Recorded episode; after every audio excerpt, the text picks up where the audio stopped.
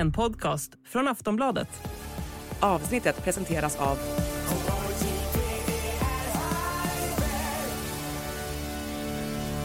Stödlinjen.se, åldersgräns 18 år.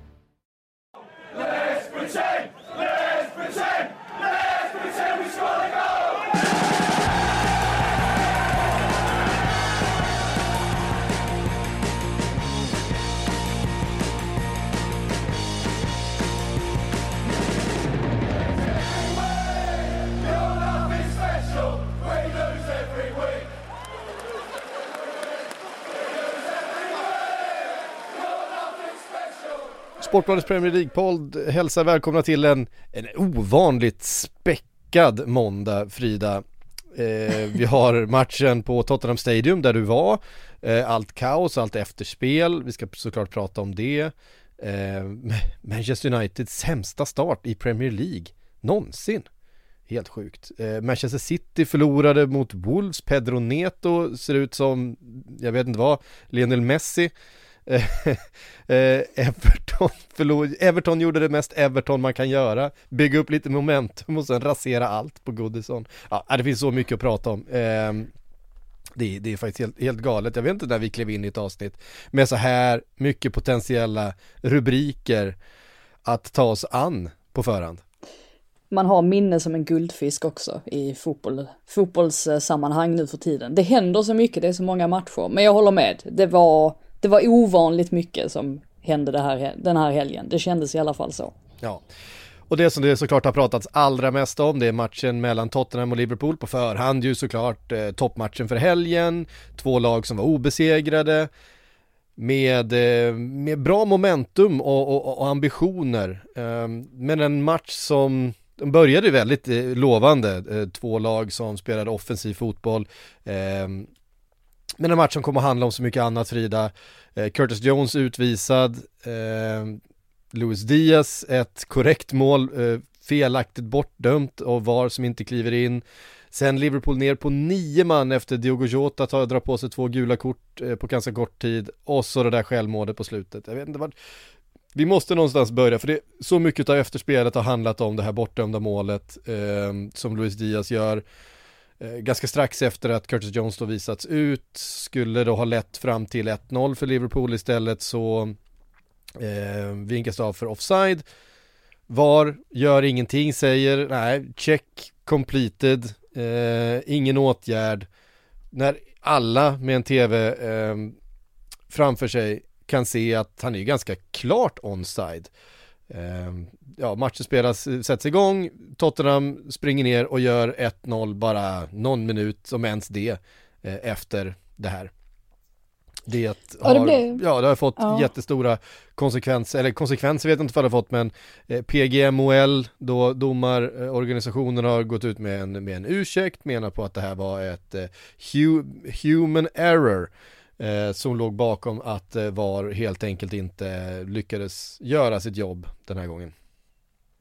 Nej, jag satt ju med en liten skärm framför mig och kunde ju inte avgöra huruvida han var onside eller inte. Ehm, den var helt enkelt för liten. Jag kan tänka mig om man satt framför tvn så var det betydligt ja. enklare att kunna säga att han faktiskt var onside. Men det är väl klart att man såg att han, oj, det där kan inte ha varit mycket. Men det som blir så parodiskt i det här fallet, det är ju dels det här att man tror att man kan lita på VAR. Men framförallt vad det är för misstag som sker där då. Att VAR-rummet alltså tror att linjemannen höll nere sin flagga. Mm. Så att de bara säger klart till eh, Simon Hooper som då förstås tror att okej, okay, det, var, det var offside, de bekräftar det. Då sätter vi igång spelet med en, en frispark för eh, Tottenham. Och det är just hela den biten där man känner att vad är det som sker? Visst, mänskliga misstag inträffar, men jag är samtidigt så förvånad över att ingen griper in för Visst, jag kan förstå det här att regelboken måste följas och att i samma sekund som Tottenham slår den där frisparken så kan man inte går tillbaka. Men ibland måste man sluta vara sån paragrafryttare. Det hade räckt att de hade skrikit i Hoopers öra då, nej, nej, nej, det var onside. Och visst, det hade blivit en stor grej av det i efterhand. Men, men det hade väl varit ett stor. bättre efterspel. Nej, det hade ju varit ett bättre efterspel än det här. Det här blir ju bara ja men det blir ju komiskt, det blir ju, hur ska vi någonsin kunna lita på VAR efter det här? Om det nu var någon som, som gjorde det innan. De har ju ställt till det rätt så många gånger, bara den här säsongen får man ju säga med diverse domslut där man har känt att vad, vad är det här exempelvis då när Man City fick sitt mål godkänt mot Fulham. Eh, det var ju också en sån där situation där man reagerade och den mänskliga faktorn var involverad men det här blir ju det här är ett steg längre. Och jag förstår inte riktigt vad vi ska ha VAR till om det här ska få förekomma. Det är helt obegripligt för mig. Nej, det, det, eh, det tredje gången jag kan komma på den här säsongen där man, där man har varit rätt överens om att VAR inte helt enkelt har fyllt sin funktion överhuvudtaget. Det är Manchester City-målet, det är också Onana situationen mot Wolves i första omgången. Eh, och sen är det det här. De andra två är ändå bedömnings frågor. Det här är inte en bedömningsfråga. Det här är bara rätt och slätt fel. Um, det är ett kommunikativt misstag. Det, det, det är ju det uppenbart att kom... Ja, och det tyckte jag att jag märkte, man vet. märkte också för då när de släppte den här videosekvensen över Man Citys mål mot Fulham då tyckte jag att man kunde höra hur dels varummet har någon sorts panik, men också domarna ute på planen. Alltså att, att kommunik rent kommunikativt så verkade det inte flyta på riktigt så som det oftast gör när domarna kommunicerar med varandra. Mm. Och jag kan tänka mig att det var likadant i det här fallet, för att om vi vänder på det, varför ropar inte linjemannen så fort han drar upp sin flagga, eller höjer sin flagga, så, så som jag har förstått det i alla fall, så ska han ropa omgående eh, offside, offside eller någonting sånt så att varummet uppfattar att han har höjt flaggan. Så att man kan ju faktiskt dra det så långt också att det är uppenbarligen någonting som har brustit från domarna som var på plats på Tottenham Stadium till varummet och tillbaka då till Simon Hooper. Mm. Så det är ju hela, det är hela processen som har misslyckats. Ja, verkligen. Nej men alltså jag, jag får känslan av det, är som när man är på på innebandymatch med sina barn, vilket jag är ibland, och det sitter tolvåringar i sekretariatet och råkar ge målet åt fel håll eh, på tavlan. och, och domaren får blåsa av och säga, hörni grabbar, nu har ni, eh, nu har ni tryckt fel på, på tangenten. Det är, det, det är den nivån på det här misstaget ungefär känner jag. Eh, ja. Som att det sitter tolvåringar i sekretariatet. Eh, så var det med det, ja, det fanns sen, finns det, ja, sen finns det ju den delen också att de här domarna som satt i varummet att de dömde en match i Förenade Arabemiraten ja. i torsdags och sen så flög tillbaka, det tog ju 16 timmar eller någonting sånt för dem. Och att det var många på insidan som kände att kan de verkligen vara ja, klara i skallen nog för att kunna sitta i varummet under en sån här Premier League-match. Så att det finns ju den faktorn inte. också, men det är svårt att... Nej, det är svårt att veta vad det var som på något sätt ledde fram till detta. Mm. Eh, initialt var den stora diskussionen, alltså före matchen var färdigspelad, eh, Curtis Jones röda kort där det framförallt i Storbritannien och i, i media och experter som man lyssnar på där, väldigt många som tycker att det där är inget rött kort. Jag har lite svårt att förstå det. Jag tycker att det där är, eh, jag tycker han har otur, Curtis Jones, eftersom foten liksom glider över bollen eh, och träffar honom. Jag tycker samtidigt att eh, även om det inte finns en, en, en, intention att skada så tycker jag att det, det blir farligt spel liksom. Eh, jag har alltså, inte några problem med det röda kortet. Alltså det jag har problem med, det är att när Hooper skickas ut i sin varskärm så får han se en stillbild av mm. den här situationen. Och en stillbild säger inte, eller ger inte en klar bild över hela situationen tycker jag. För att när man ser det på video så ser man ju hur det är inte så illa som det ser ut helt enkelt. Utan Curtis Jones, precis som du säger, och han har ju lite otur också, men hans fot glider i stort sett över bollen. Och det tycker jag förmildrar hela situationen. Så att hade det varit så att Hooper inte hade skickats ut till sin VAR-monitor så att Curtis Jones bara hade fått ett gult kort. Jag hade inte protesterat massivt, för jag tycker vi har sett många av den typen av situationer. Mm. Där man har tänkt att ja, det är väl orange eller på, på ja. gränsen till rött, men att huvuddomaren har fattat beslutet att det bara är ett gult kort och då tycker jag på något sätt att man kan acceptera det. Så jag har lite problem med vad det var för bild som Hooper fattade det här beslutet ut efter.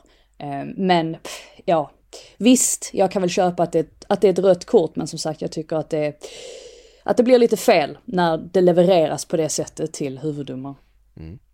Eh, det, det, är ändå sånt som kan hända och, och, man ska vara riktigt ärlig, alltså så här, eh, före VAR, problemet med domslutet runt målet där, det är ju ett VAR-problem, för hade det här hänt före VAR-eran om man säger att en, att en linjedomare missar en offside med en meter, en halv meter, det händer. Det hände då, man fick tugga i sig det. Eh, mm. Alltså vi minns ju väldigt många liksom antingen korrekta eller felaktiga mål som har eh, då antingen godkänt eller inte godkänts. Eh, Problemet är ju här ett, ett VAR-problem, att VAR finns och ska då enligt, eh, ja men allting som, som VAR kostar i, i form utav eh, hur det liksom fråntar eh, spelets rytm, hur det fråntar supportras omedelbara glädje. Ja men allt det där som, som är kritiken mot VAR är ju, eh, blir ju eh, på något sätt eh, meningslöst om man inte ens kan lösa en sån här svartvit sak.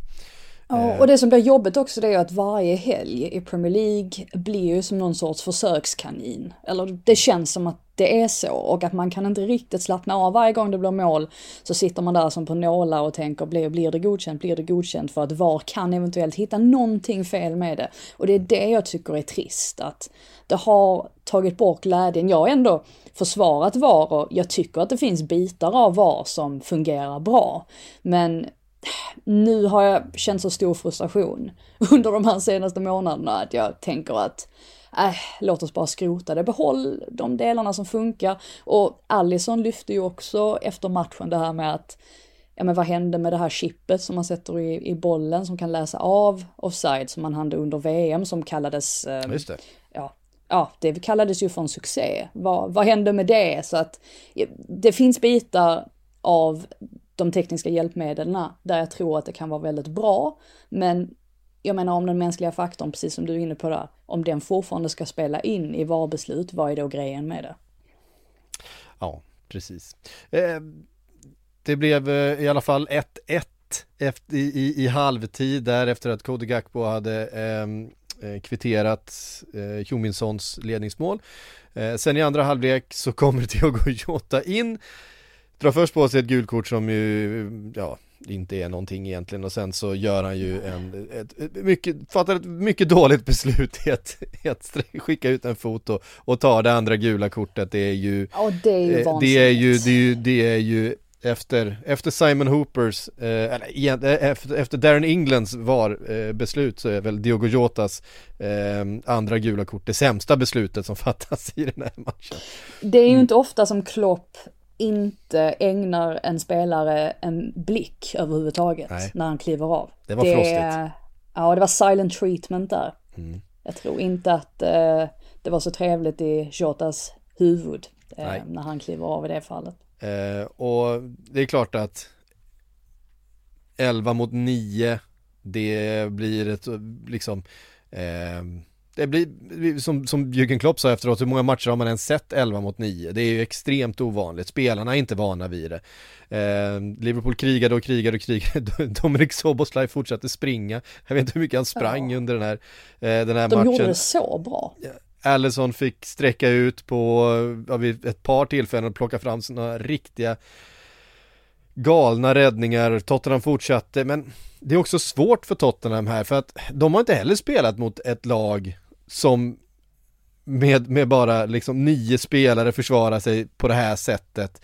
Eh, det märks att de också blir liksom störda i sitt spel av de här, för ganska lite händer. De har de här situationerna där eh, Allison gör superräddningar på, det är väl två stycken.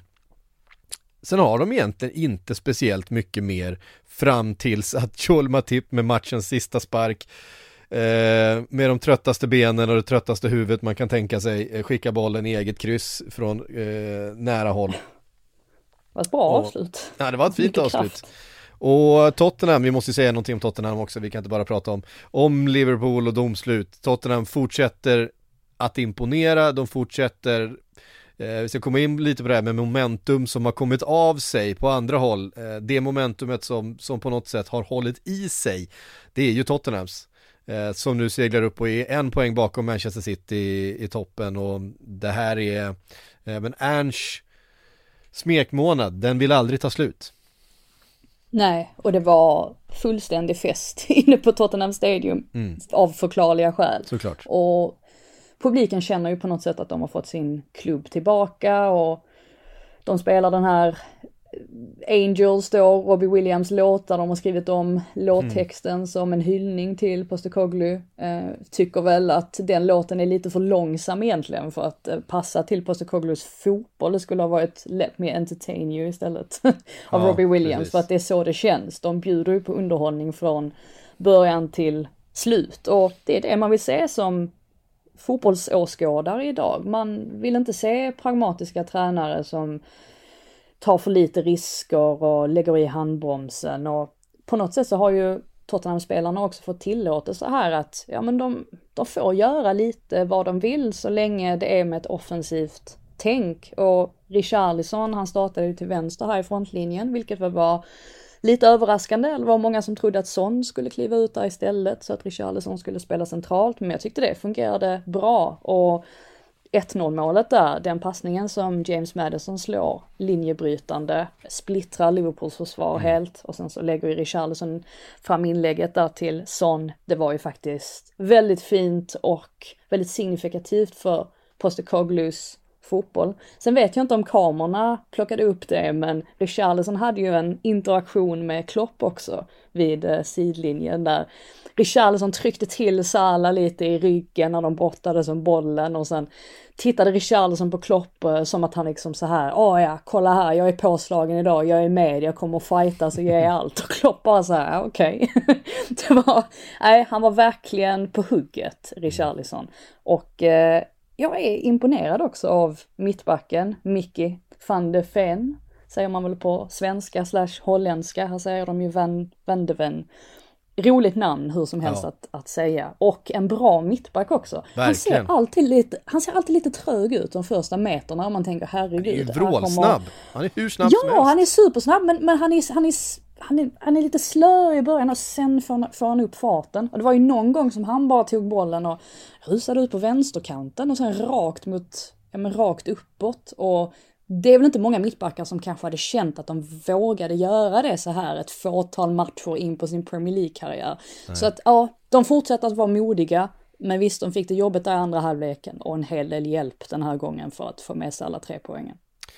Ja, han hade en situation där, det var visserligen mot Cody Gakpo som väl inte är den snabbaste spelaren eh, på planen, men där han var helt överlägsen i löpduellen.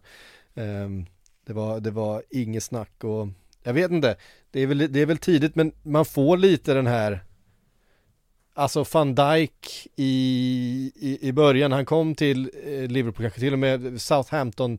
Van Dijk som ju var också fruktansvärt snabb på den tiden, han har ju tappat lite av den där snabbheten nu. Eh, men att han är lång och stor och, och duktig i duellspelet men också när det kommer en boll över. Eh, och det blir en löpduell med en forward så, så är han, kan han matcha den speeden över, säg, liksom 30-40 meter. Um, och det är ganska, det är inte alla mittbackar som kan det och det, det är eh, ruskigt effektivt vapen om man vill spela offensiv, frejdig fotboll att ha en, eh, en mittback som faktiskt kan springa i kappen försvarare för att du kommer få bollar över eh, över huvudet på dig som du måste springa i kapp om du ska spela, spela den fotbollen. Ja. Det är intressant också, jag tänkte bara tillägga det, för att jag träffade ju Robert Vilahamn i fredags som ju är tränare för damlaget i Tottenham. Och jag tycker det är intressant också hur Tottenham har bestämt sig för att både här och damlaget ska spela ungefär likadant, att man ska ha samma filosofi.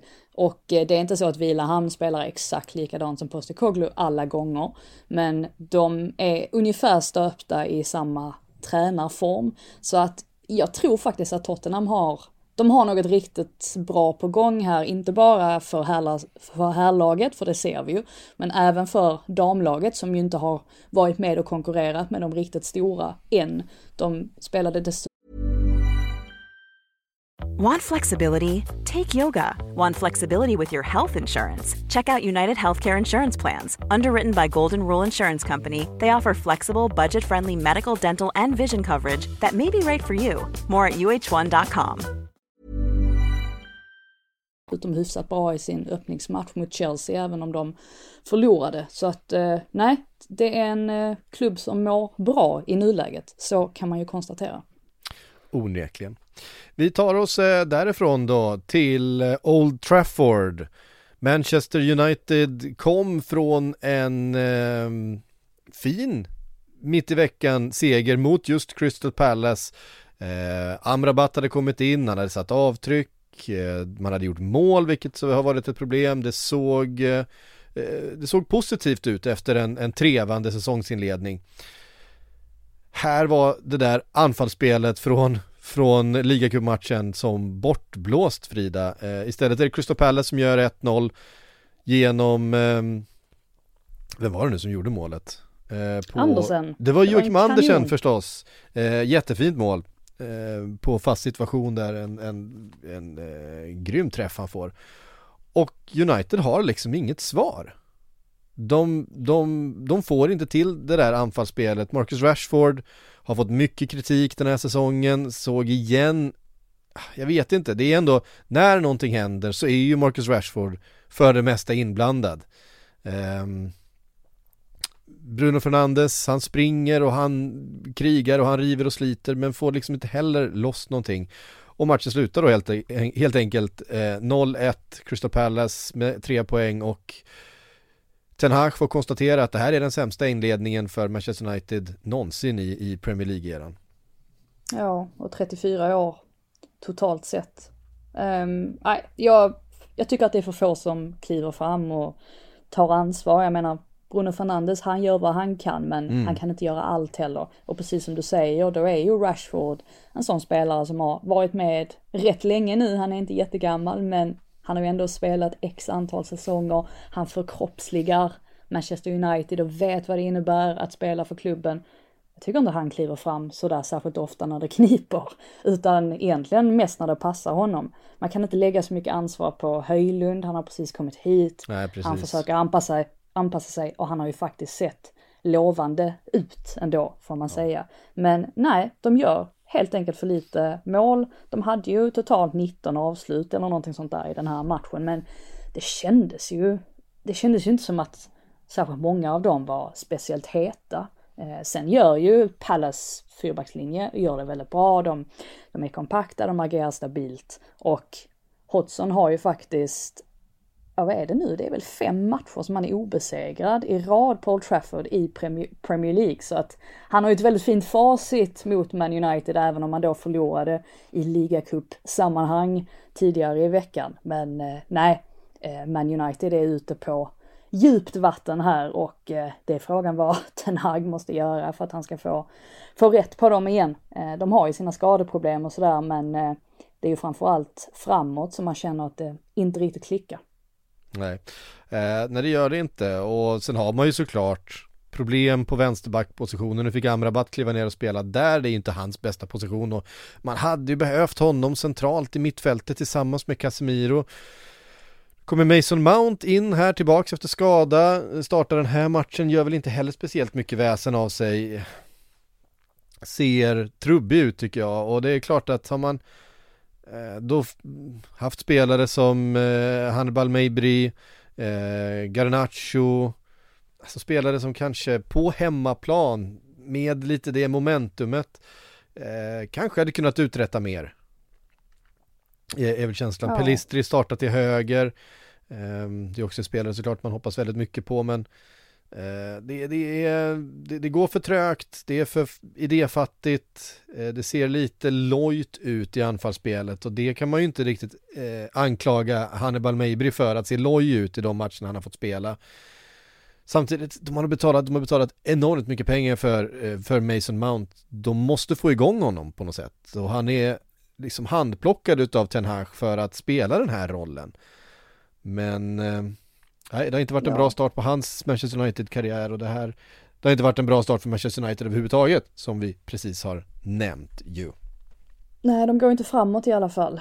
Nej. Det känns ju snarare som att de tar steg bakåt och eh, det vill man ju inte som tränare när man har haft en säsong på sig att på något sätt sätta grunderna. Då vill man ju ta näs, nästa kliv, men det har de inte gjort. Nej, man ska komma ihåg att alltså Manchester United är inte i en ombyggnadsfas just nu. De är i en fas där de ska utmana, där de ska liksom eh, ta sig mot toppen om det så är i eh, Champions League eller om det är i, i ligan eller eh, ja egentligen alla tävlingar man spelar. Det var det som man har fått den där säsongen, man har fått laget, man har gjort investeringarna och nu ska man och då får man den här, den här starten eh, på säsongen. Och det är klart att det finns skador som, som, som påverkar men det är inte det är, inte så, det, det, är, det är inte så mycket skador, det känns inte som att det är det som är huvudproblemet heller. Eh, och Ten Hag, det har varit stökigt runt laget, det har varit eh, mycket annat som har tagit fokus men ja, det är inte tillräckligt bra i alla fall. Vi tar oss därifrån då till eh, Wolves, Manchester City, Pedro Neto, vad är det för form han är i? Det där första målet han gör, han vinner bollen själv mot Phil Foden på egen planhalva och sen bara Sen bara slaktar han hela Citys vänstersida. Först eh, Phil Foden som han springer ifrån.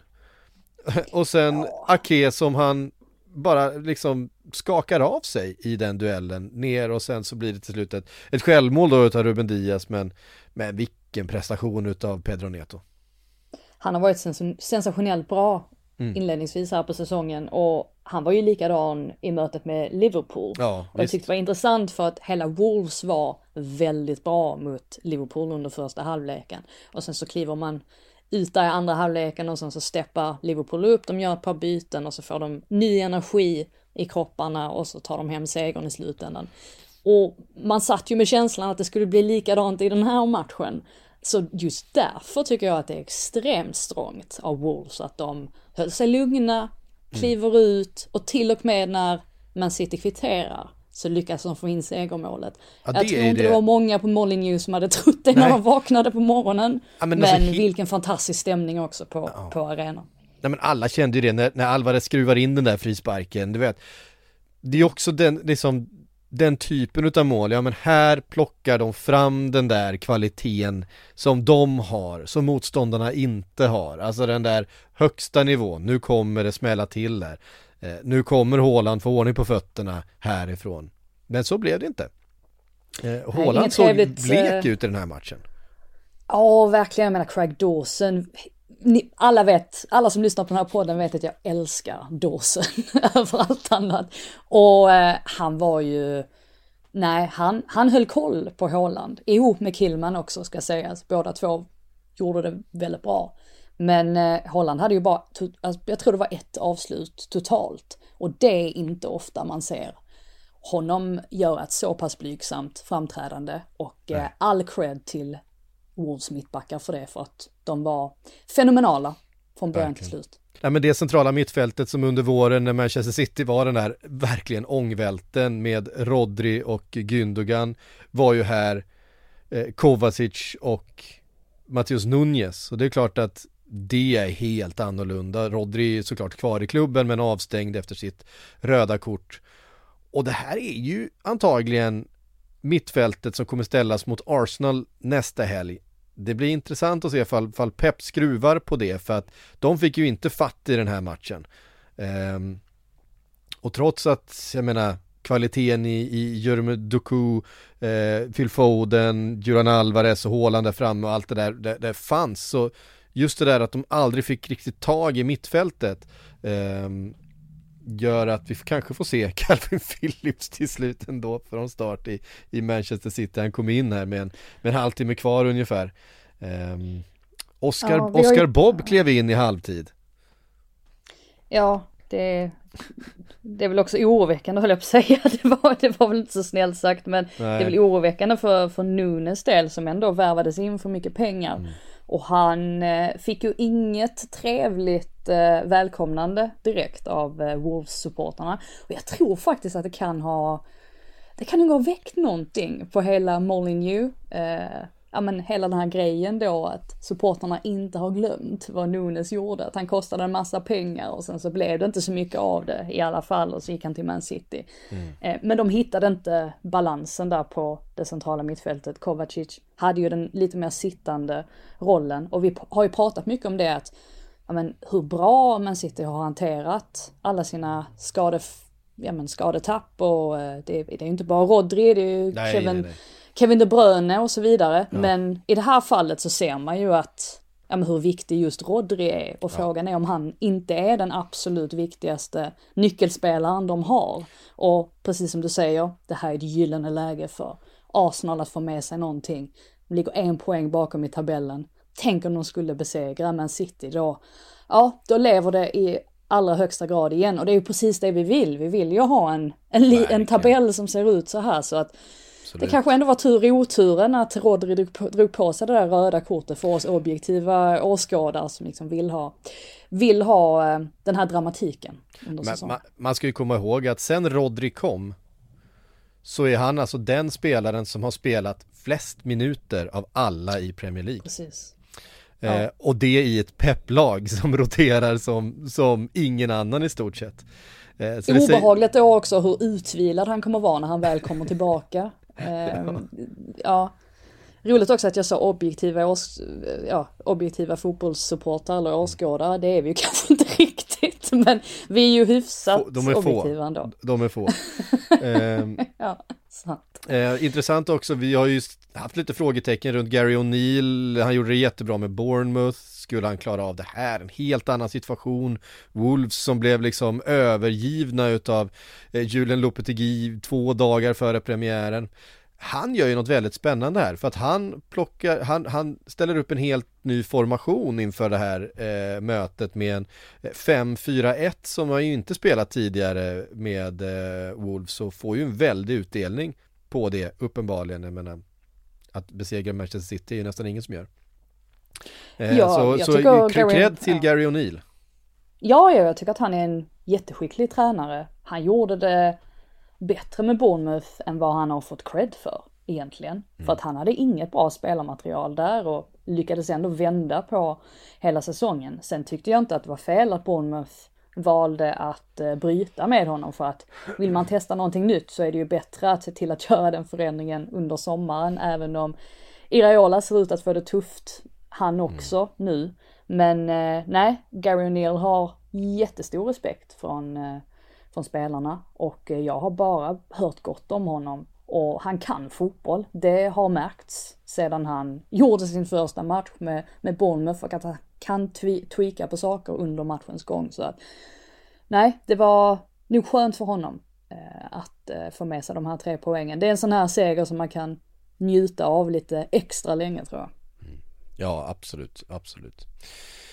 Vi tar oss vidare till Goodison Park, Oket eh, Goodison Park som vi har ja. varit inne på att nyckeln för Everton är att, är att få med sig Goodison på sin sida igen och det efter ett par fina prestationer, vi satt här för en vecka sedan och pratade om ett Everton som har hittat ett sätt att vinna fotbollsmatcher igen. Sean Dyche har äntligen fått sin prägel på det här laget. Nu kommer de vara svåra att slå, de kommer, eh, de har fått tillbaka Calvert Lewin som ser eh, pigg ut igen. Eh, allt det där var ju som bortblåst. Ja visst, Calvert Lewin gjorde ett mål till slut som var en trasslig situation. Eh, men att förlora då på hemmaplan mot Luton av alla lag. Laget som ja. vi liksom man nästan misstänkte inte skulle ta några poäng alls den här, den här säsongen. Eh, Luton gör det jättebra, ändå... Luton gör ju en Everton-match här. Gör mål på hörner, är svåra att slå, stygga i, i närkamperna eh, Tajtar till alla ytor som finns att spela på. Och, och Everton tillbaks ner i källan igen. Ja, sen har vi ju faktiskt påpekat att Luton har blivit bättre och bättre. Så är det. Att man ändå har känt på sig att de, de kommer inte gå hela säsongen utan att plocka en enda nej, poäng. Nej. Och här är det som du säger, de spelar med, ja men det är inga krusiduller, de spelar till sina styrkor, de tog vara på sina fasta situationer. Och det är ju speciellt det där med, och det är ju det man tycker att jag hade önskat att Lutens seger var den primära storylinen här, men det blir ju inte det med tanke Nej. på vilken urusel start Everton framförallt har haft på hemmaplan. Har inte plockat en enda poäng, typ. Och jag menar, ja, vad ska supportrarna känna varje gång de går dit? Det är inte som att man går dit och känner att ja, vilken kul dag det ska bli och förhoppningsvis så vinner Everton. Utan det är ju på något sätt ett självförtroende i botten. Trots då att det såg ut som att det skulle vända och att eh, Sean Dyche hade tutat i dem lite nytt hopp. Men nu är de tillbaka på ruta ett igen. Vilket, eh, nej, man vet knappt vad man ska säga mer än att Sean Dyche sitter väl inte, han hänger väl inte löst för det finns ju ingen som kan sparka honom uppenbarligen i, i ledningen och de är ju mitt inne också i en period där de håller på att bli uppköpta av den här amerikanska investeringsfonden. Men eh, nej, de imponerade inte i den här matchen. Visst, de, det är samma visa igen egentligen det här med att, ja, de, det är väl klart att de hade kunnat få in ett mål eller två mål till, men de kommer ju inte och släpper man då in mål dessutom, då hamnar man ju i den här situationen. Någonstans har vi varit inne på att det finns ändå liksom spelare här. Det finns spelare som är tillräckligt bra för att vin- ta tillräckligt många poäng för att rädda ett nytt kontrakt. Um... Det som måste sägas om Daesh också, det är ju att jag tyckte i alla fall, att så upplevde jag det, att ju fler ändringar han gjorde rent taktiskt under andra halvleken, desto värre blev det. Ja. desto, mindre, desto mindre tryck fick ja. Everton. Och det är också oroväckande. Som om att han inte känner sitt lag riktigt. Ja, mm. jag vet inte, men det var, det var mycket som var off med Everton i den här matchen och mycket som var väldigt rätt med Luton. Ja, eh, onekligen så. Vi tar oss vidare till, eh, till Birmingham och Villa Park, Aston Villa, Bur eh, Brighton 6-1. Och då ska man komma ihåg att Brighton hade högre expected goals än Aston Villa i den här matchen. Men man är ju inte, det blir ju alltid någonting galet med Brighton. Antingen släpper de in hur många mål som helst eller så gör de hur många mål som helst framåt. Det är ju sällan det blir något mellanting. Ketchup. Eh, ja ketchup-effekt på Ollie Watkins efter att han spräckte nollan här förra helgen.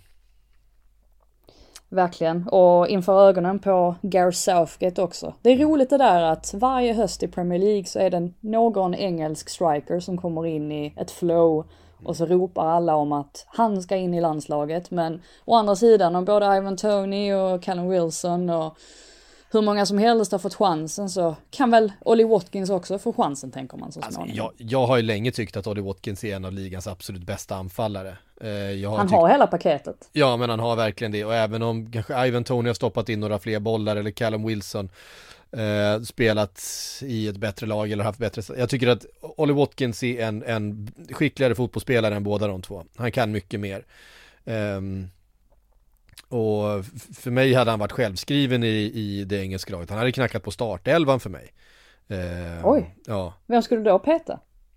Alltså, eh, det beror ju på hur man, hur man ställer upp. Det är klart att Harry Kane, ja. Harry Kane är, är, är svårpetad. Men jag menar, jag tycker att Ollie Watkins är så pass bra att eh, han borde vara i den konversationen.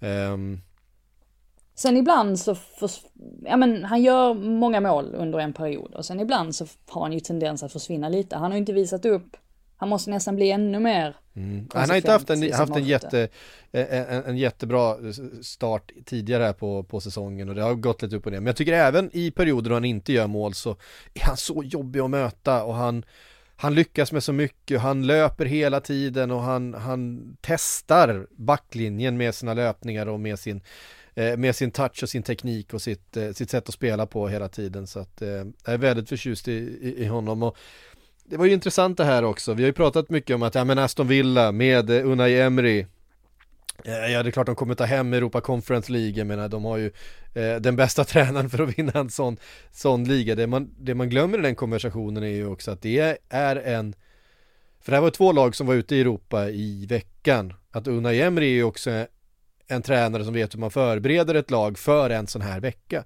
Och De Serbi var ju inne på det att vi led av att ha varit iväg i, med Europaspel och det var svårt med förberedelserna. Vi var inte riktigt eh, där och eh, det där är ju någonting som Una och Emre har gjort så mycket och varit så skicklig på under liksom eh, det senaste decenniet är han väl en av de absolut mest framgångsrika tränarna i, i, i Europaspelet och, och precis det här märktes det ju att det var en, en tränare med mer erfarenhet från den här situationen mot en annan. Jag menar, vi vet ju hur duktig De Serbi är, vi har ju hyllat honom hur mycket som helst. Eh, men, men här var den erfarenheten eh, vägde rätt tungt helt enkelt. Alltså till och med Watkins sa ju det att han underskattade hur svårt det är att bära den här Europa-ryggsäcken om vi nu ska kalla den för det. Så att det är ju, det har nog kommit som en chock för många, precis som mm. du är inne på. I Brightons fall också så får man väl komma ihåg att visst, de har ju fått lite djup i sin trupp, men djupet är ju inte så djupt ändå. Eh, samtidigt som man då spelar i Premier League, det är en väldigt tuff liga, varenda vecka så väntar en match som man måste ta på 100% allvar om man ska vinna den. Eh, nej, det är inte helt eh, enkelt, så vi får väl se hur, hur det går för båda de här lagen. De fick inga bra starter heller på de här Europa-äventyren. Nej, det fick de ju faktiskt inte. Måste väl eh. nämna också Villas tröjor va, som har dragit så himla mycket rubriker. ja, det kan vi veckan. göra. De, är, de, de andas inte. Nej, de, är väl, de blev väldigt svettiga och mm. eh, det lyftes redan efter första matchen. Fem minuter in så dröp de ju av svett. Det är ingen som vill byta tröjor med dem efter matcherna för att de är så äckliga. Eh, och det är väl Castor som eh, de har som märke och de försöker hitta en lösning men eh, nej, det kan jag tänka mig att det inte är så himla trevligt att springa runt i, i tröjor som är genomsvettiga och tunga och ja, är, obehagliga att ha på sig. Det är ju helt vansinnigt att man inte har liksom elit, ty, alltså prestationsmaterial på den här nivån som man är av det abs absolut högsta nivå. Det, alltså det, ja. jag, jag, tycker det är så märkligt men ja, de vann trots sina tröjor eh, den här helgen. Newcastle hade en eh, lite kämpig start på säsongen, låg en bit efter, hade också rätt tufft spelschema. Nu har det spelschemat eh, lättat upp lite kan man säga. Burnley, dock bra med i den här matchen tycker jag. Det var ingen överkörning på något sätt. 2-0 till Newcastle hade vi målet av eh, Almiron, supermål i första halvlek, jävlar vilken, vilken strut. Han gör sådär ibland, han gör inte lika ofta som han gjorde här om säsongen men, men eh, till slut så kom den och sen från straffpunkten från Alexander Isak eh, för 2-0 men, men Burnley ser ändå mer och mer ut som ett lag som kan utmana eh, jag är såklart inte på övre halvan men åtminstone om ett nytt kontrakt eh, trots sin eh, tabellposition. Ja, precis. Jag tror nog att Company är en väldigt skicklig tränare och det visade han ju också i Championship. Annars hade han inte lyckats sätta saker och ting på plats så snabbt och, och sen vinna Championship som ändå är en, en svår liga att, eh, ja, att hamna överst i tabellen i. Men eh, det är ju självfallet så att de har haft problem här inledningsvis och att det till stor del säkerligen beror på att de har många unga orutinerade spelare. Så att vi får väl följa deras utveckling och se om även de kan göra en Luton och komma på, på banan igen. Sheffield United ser det ju lite mörkare ut för. Men i Newcastles fall så återigen en klubb som bär Europa-ryggsäck nu och ska möta Paris Saint-Germain i mhm. veckan. Mm. Det, ja, det, det, den matchen kommer man titta på. Men de har ju haft lite problem ändå det här med att, ja men, de hade, fick väl lite kritik för sina värvningar under sommaren. De fick ju hålla igen på grund av financial fair, fair play och sådär. Men det är egentligen ingen av de fyra värvningarna som har, som verkligen har kommit till sin rätt. Tänker på, alltså Tonali, han säger ju själv att han har känt sig vilsen sen flytten och det kan man ju förstå. Det är ju en stor omställning att gå från Serie A till Premier League och särskilt då Newcastle om man ska skaffa sig ett nytt liv där med allt vad det innebär. Och sen så värvade man då in ja, men Livramento och Hall som ju ändå är lite yngre spelare, de är ju mer för framtiden och så Barnes då som har skadat sig så att även om man förstärkte så förstärkte man väl inte så pass mycket som man hade hoppats att man skulle göra.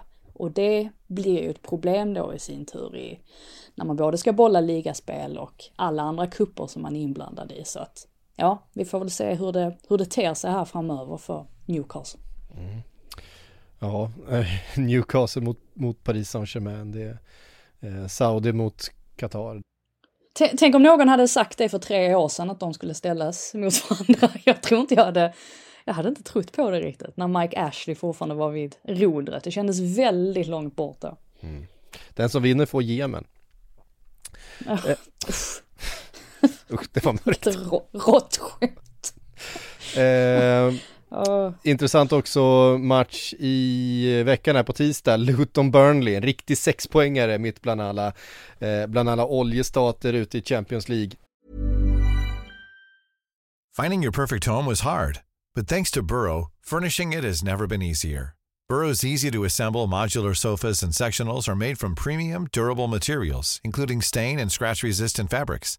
So they're not just comfortable and stylish, they're built to last. Plus, every single Burrow order ships free right to your door. Right now, get 15% off your first order at burrow.com slash ACAST.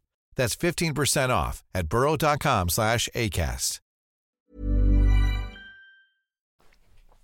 Eh, den, den ser vi fram emot. Vi har ju en match ikväll också ska vi säga, den mot eh, Fulla mot mm. Chelsea. Eh, om det är någon som lyssnar på det här senare i veckan så har ju den alltså inte spelats när vi spelar in det här. Bournemouth ligger också med där nere i botten. Eh, de ligger dock två poäng före Burnley och Sheffield United. Eh, det blev eh, ingenting utav det hela för Iraola och gänget eh, hemma mot Arsenal. Saka, Ö Ödegård, Kai Havertz, kors i taket. Och till sist Ben, ben White, 4-0 till eh, Arsenal som hade en ganska behaglig dag på jobbet får man säga. Ja, precis. Kai Havertz fick straffen då alltså. från, eh, av Ödegård och Saka är det ju som brukar eh, samsas om att lägga dem annars. Och eh, man vill ju inte låta för lame, men det säger ju ändå något om laget, att de faktiskt är ett lag och väljer att göra så för att de vet om att Havertz verkligen behövde ett mål. Mm. Han såg ju oerhört lättad ut också där han drog in den, så att vem vet, det kanske var precis vad han behövde för att få upp självförtroendet lite. Han har ju på något sätt alltid hamnat, eller alltid, men han har hamnat i många bra positioner på planen. Men så bränner han lägen som han borde förvalta, eller åtminstone göra betydligt bättre. Så att, nej, vi får se om detta, detta får igång honom. Eh, Enketia dessutom involverad i de två första målen. Han visar också att han han kanske inte kommer starta varenda match den här säsongen, men när han väl gör det så kan han verkligen göra ett gediget jobb. Och sen så Saka då, som man inte ens var säker på om skulle han starta eller inte, för det har ändå funnits vissa frågetecken kring hans fysiska status. Nej, då hoppar han in och gör, eh, eller ja, han finns med i startelvan rättare sagt och gör sin, är det 87 raka Premier League-match nu? Det är en helt sanslös siffra. Och om han inte vilas rätt så mycket mot Lans här senare i veckan i Champions League, då, eh, ja, då blir man lite orolig ändå. Han ska, han ska ändå hålla en hel säsong, tänker man. Och eh, ja, det känns som att han behöver vilas då när det väl ges läge för att säsongen är ju trots allt väldigt lång. Ja, eh, onekligen och det här var väl kanske lite grann efter det man just efter North London Derby där så var det ju Arsenal som var mest besvikna över, över krysset, helt klart. Arsenal borde kanske vunnit den matchen. Um, och känslan var väl att det här var väl det bästa man kunde få efter det. Att få en, en tydlig, klar 4-0 seger, Kai Havertz får göra mål, ingen förta sig allt för mycket. Man kunde eh, byta lite spelare i andra halvlek. Eh, ge Smith Rowe lite, lite speltid och så vidare. Ja, men en, en, en perfekt dag egentligen på jobbet för Arsenal skulle jag säga efter, eh, efter förra helgen. De har ju nio olika målskyttar totalt nu också. De brukar ju dela på det ansvaret, eller gjorde ju det förra säsongen också. Um, så att det, det är ju positivt för att det var ju någonting som lyftes efter mötet med Tottenham om de, eh, ja, om de inte är tillräckligt kliniska framför målet. Men eh, de har i alla fall många som kan kliva fram så att eh, de får hoppas att det även sker mot Man City nu nästa helg. Ja, den blir, den blir eh, verkligen någonting att hålla ögonen på.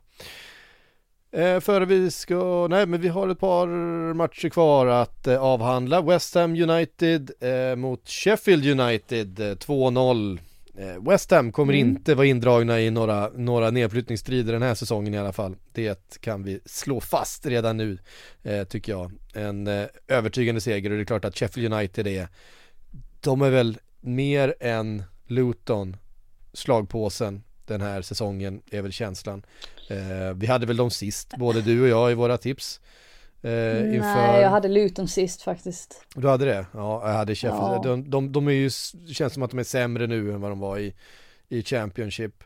Eh, Jared Bowen igen i målprotokollet. Han eh, är verkligen i form och eh, Thomas Suchek eh, dessutom. Det är ju en spelare de har saknat lite grann just i, i målprotokollet. Han gjorde ju mycket mål eh, i, i början av sin West Ham-karriär. Kan vi till och med dra en parallell till att Declan Rice inte spelar i West Ham längre?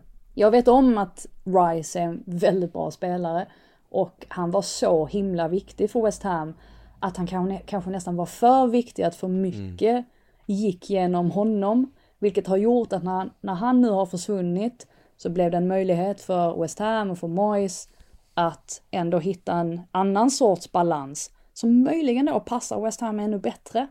Ehm, nej, jag tycker det är intressant bara hur både Bowen och Suchek som du nämner där att de har steppat upp sen han försvann. Och det är ju så ibland när man har en spelare som är väldigt så signifikativ och viktig. När han försvinner så ger det nya möjligheter för andra. Det har vi sett i Tottenham också när Harry Kane försvann. Att Det öppnar ju upp nya möjligheter. Och eh, ja, West Ham gör det bra. Eh, det var ju Moyes, jag tror det var hans 66 Premier League-match. Så att erfarenhet finns det mycket av hos honom. Um, ja, vad ska man mer säga om Sheffield United? Deras supportrar sjöng väl typ någonting i stil med How shit must you be, it's only 2-0. Så att uh, de var inte så imponerade av uh, West Ham, men jag är det i alla fall. Um, nej, precis som du säger, jag tror att de kommer ha en, kommer ha en trevlig säsong. Mm. Ja, verkligen. Ehm, vi hade en match igår också, bara en match på söndagen. Det var, det kändes, det kändes skralt måste jag säga. Men så var det ju eh, WSL också, du var ju där och såg, ja, kan, du såg två matcher igår. Ja, jag såg först Arsenal-Liverpool och sen så tog jag tunnelbanan tvärs igenom stan till eh, Chelsea som mötte Tottenham på Stamford Bridge. Så att eh, det var en bra dag, det var en lång dag. Men eh, Tung, tung kul. skalp av Liverpool där. Ehm, verkligen, det var oväntat men tyckte faktiskt att de förtjänade det. Eller jag tycker inte att Arsenal förtjänade så mycket mer. Det var, eh, det var lite för eh, lättläst, förutsägbart och eh, de behöver steppa upp ordentligt om de ska eh, knipa den där ligatiteln. De flesta tror ju att det står mellan Arsenal och Chelsea och sen att vi har Manchesterklubbarna som flåsar där bakom. Ja, alltså Liverpool en gång i tiden ett, ett framstående lag i, i eh, damserien i, i England. Det har inte varit så på ett decennium nu ungefär eh, och det har väl funnits en hel del kritik mot, mot ägarna där att man inte har satsat alls i närheten av lika mycket på damlaget som andra klubbar har gjort eh, Eh, i samma situation. Nu har ju damerna ändå fått eh, tillgång, de har ju fått eh, Melwood, alltså gamla träningsanläggningen att, att eh, husera på med väldigt fina faciliteter. Eh, så det börjar väl, börjar väl röra på sig där också kan man hoppas. Jag menar, vi kommer ihåg när när damerna spelade på Tranmeres arena och det, det gick liksom inte att spela för att gräset var så dåligt och det ena, ena med det andra var undermåligt. Eh. Jag, ty- jag, tycker ändå på något sätt att det rent symboliskt är viktigt att både här och damlaget tränar på samma anläggning. Jag var ju ute på Tottenhams träningsanläggning i fredags och eh, slås alltid av att det måste vara den bästa i, i hela ligan, helt klart. Den är ju nybyggd och mäktig överlag. Och eh, till och med flicklaget där, akademilaget, tränar på, på den anläggningen. Och jag tror det gör mycket på sig. Jag vet inte, jag tycker att man signalerar på något sätt att här, är vi typ lika mycket värda. Inte riktigt, men, men nästan. Och eh, det kan säkert påverka pojklaget eller akademilaget för, för pojkar också till det positiva. Att de ser att ja, nej, men flickorna får också får också träna här. Ja, jag vet inte, jag, jag gillar det. Jag tycker att alla klubbar ska sträva mot att göra liknande. Mm. Eh, nej, så kan det absolut vara. Eh, det var i alla fall, Melwood var i alla fall en investering i, i Dagbladet för de köpte ju loss, de köpte tillbaks liksom den, den anläggningen för, den, för det syftet. Eh, om man säger så. Ja, ja, den Melwood är ju bra. Det är efter att ha gjort väldigt, det. väldigt, väldigt lite investeringar i den delen av verksamheten överhuvudtaget. Eh, nej men matchen igår då, Nottingham Forest, Brentford, två mittenklubbar med lite ångest, kan vi kalla dem så? 1-1. Ja, har de så mycket ångest egentligen? De har väl ingenting eller? De... Nej, men det är ju De- väl två, ja. två lag som eh, inte har gått så jättebra den senaste tiden. Eh, Brentford har väl, eh, ja, de har skrapat upp sina, de hade sex poäng inför då. Eh, och Nottingham Forest eh, en poäng mer, men kanske framförallt Brentford hade nog hoppats på en lite piggare start på säsongen va? Ja, möjligtvis. De har väl inte vunnit sen de besegrade Fulham med typ 3-0. Och det var Mm, ju det. inledningsvis på säsongen. Så ja, det var väl typ du har ju rätt i andra det. omgången eller något.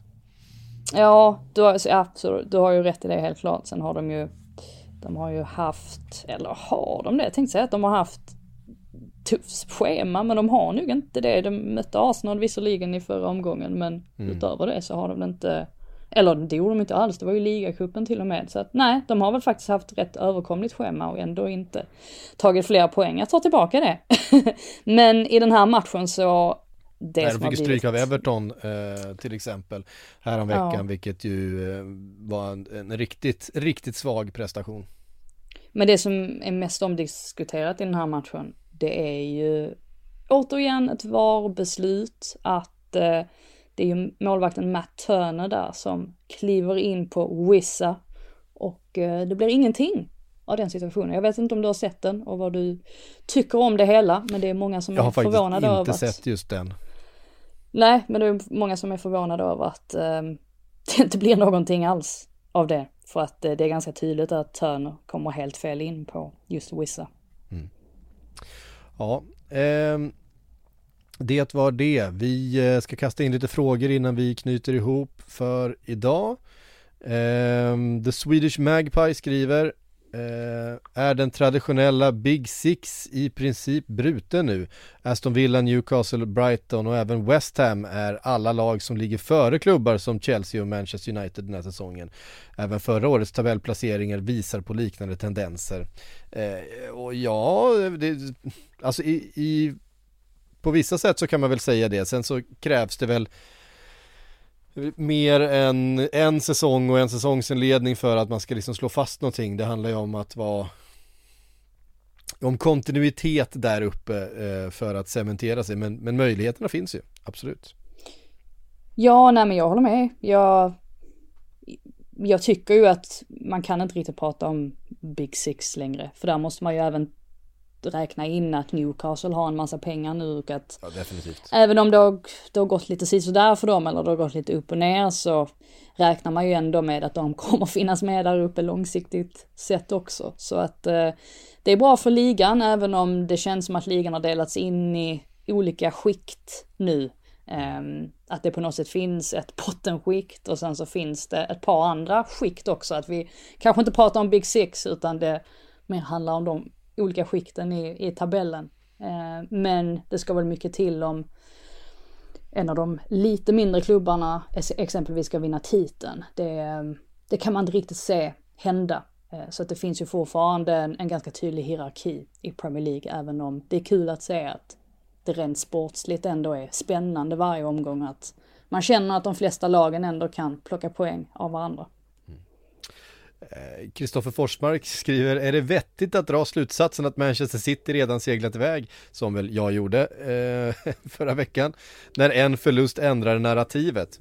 Ja, alltså, Ja, nej men det där blir också sådär, för jag fick väl också en känga för att vi hade väl sagt det i, i podden att, ja, att det såg ut som att Man City hade, ja det såg ut som att de var ostoppbara, men det gjorde det ju också. Men det är ju grejen med fotboll att det kan ändras från en vecka till en annan. Kolla bara på Everton eller fråga dem. Eh, ja. Eh, och det är ju inte det att vi hugger fast att Man City har redan vunnit titeln, men det ska mycket till när Man City har fått upp farten för att de ska sakta in eller ens släppa förbi sig någon. Ja, Och det var ju samma sak förra säsongen att man, man satt och sa att ja visst, Arsenal har startat säsongen bra men man City med, de, de kommer snart komma igång och så satt man och sa det jättelänge och sen till slut kände man att nej men Arsenal kanske ändå tar det här och precis då kommer kollapsen. Man City springer förbi precis som vi alla hade, hade trott på förhand. Så att det är ju så det ofta ser ut, så att det är ju det man baserar sina det är inte ens åsikter, det är bara att man sitter och, och snackar och diskuterar och ibland blir det rätt och ibland blir det fel. Det vore väl konstigt om vi hade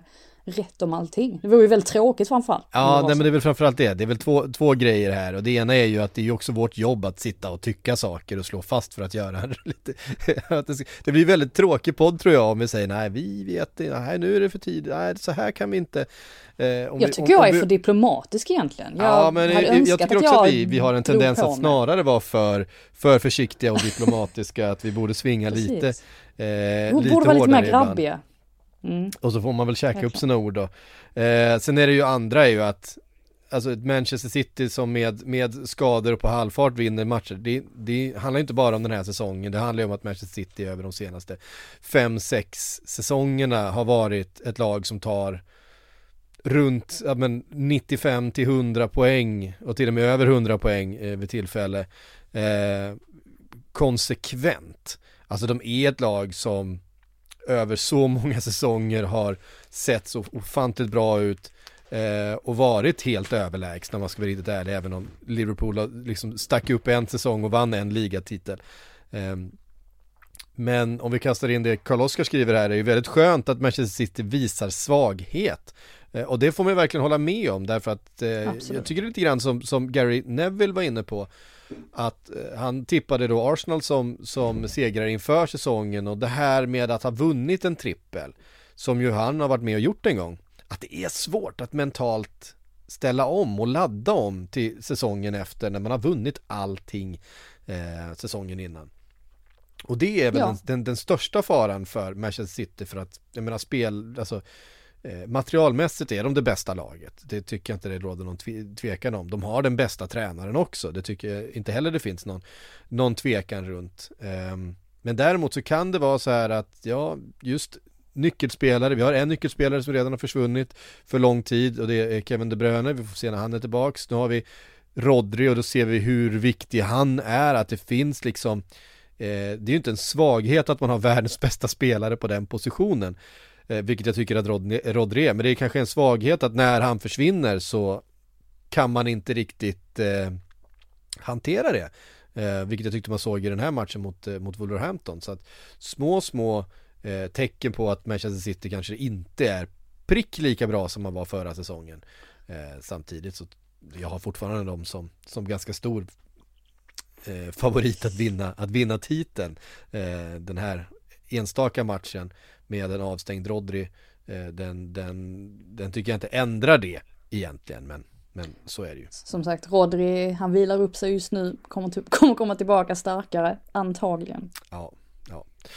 Eh, så är det verkligen. Eh, pum. Johannes Wahlman skriver, kommer topplagen satsa mera i ligacupen nu när City är utslagna? Man ska komma ihåg att det här är ju andra förlusten i rad för Manchester City. De, har ju, de är ju nollade med Rodri borta.